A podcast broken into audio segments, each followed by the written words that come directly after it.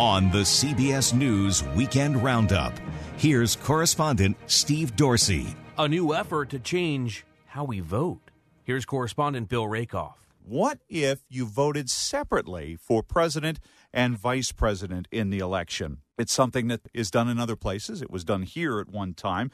Joining me to talk about this is David Blake. He's the founder of the company called Degreed. It's a program and a, and a company that gets into politics, and you've come up with this novel idea called Vice.Run. Why don't you tell me about it? Yeah, so Vice.Run is a political nonprofit, and what we're doing is getting the signatures required in every state to get a separate line on the ballot in 2020 for vice president.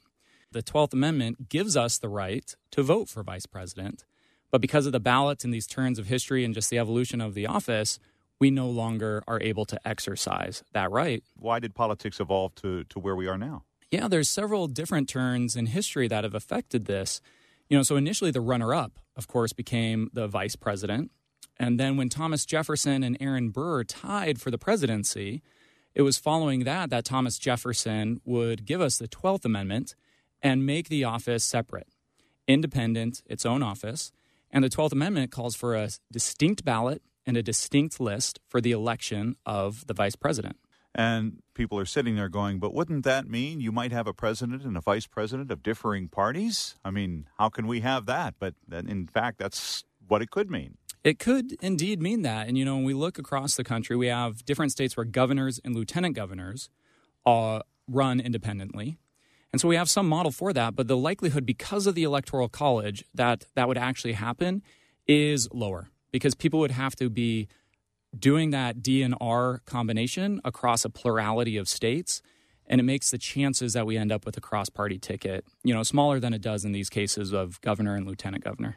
And is that something you would desire and necessarily push for? Is that is that a, a, a, projected benefit of this, of being able to vote separately in your mind? Yeah, I mean, first, no, this is our right, no matter what your politics are.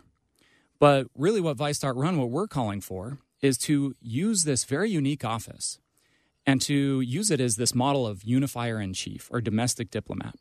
And why we believe the office is well suited to that, it's the only office in our entire government that sits in two branches of government.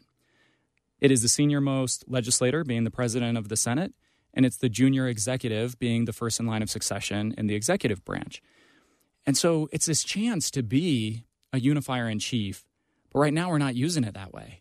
David Blake, the founder of Degreed and uh, the uh, leader of the Vice.Run movement. Thank you for your time. Thank you for having me.